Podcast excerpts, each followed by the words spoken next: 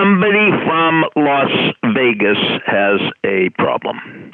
You've reached Success Hotline, message number 11003. I'm Dr. Rob Gilbert, and today's message is specially dedicated to the great Dan Cunningham. After I speak for about three minutes, there's a beep, and you can leave me a message. And on late Saturday night, somebody from Las Vegas, he sounded rather young, maybe a college student from Las Vegas, said, I've been listening to your messages from a month for about a month, and basically what you're saying is you should be passionate in each and everything you do and go all out and don't hold back. And he said, But I can't be passionate all the time.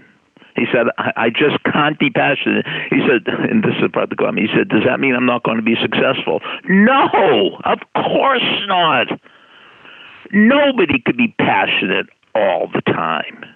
Nobody could be in love all the time. Nobody could be into it all the time. But you could act like you're passionate all the time.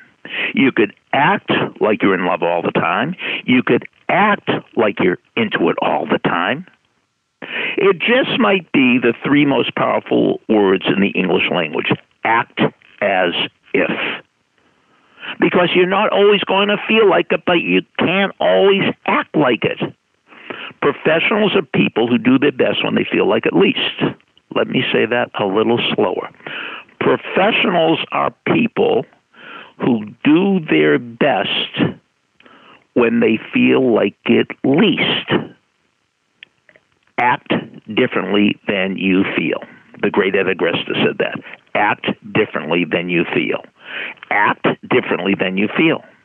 And that is the answer to that young man's question. Act differently than you feel. You don't have to feel it to act it. Now, if you feel it, it makes it much easier to act it. If you feel passionate, it's much easier to act passionate.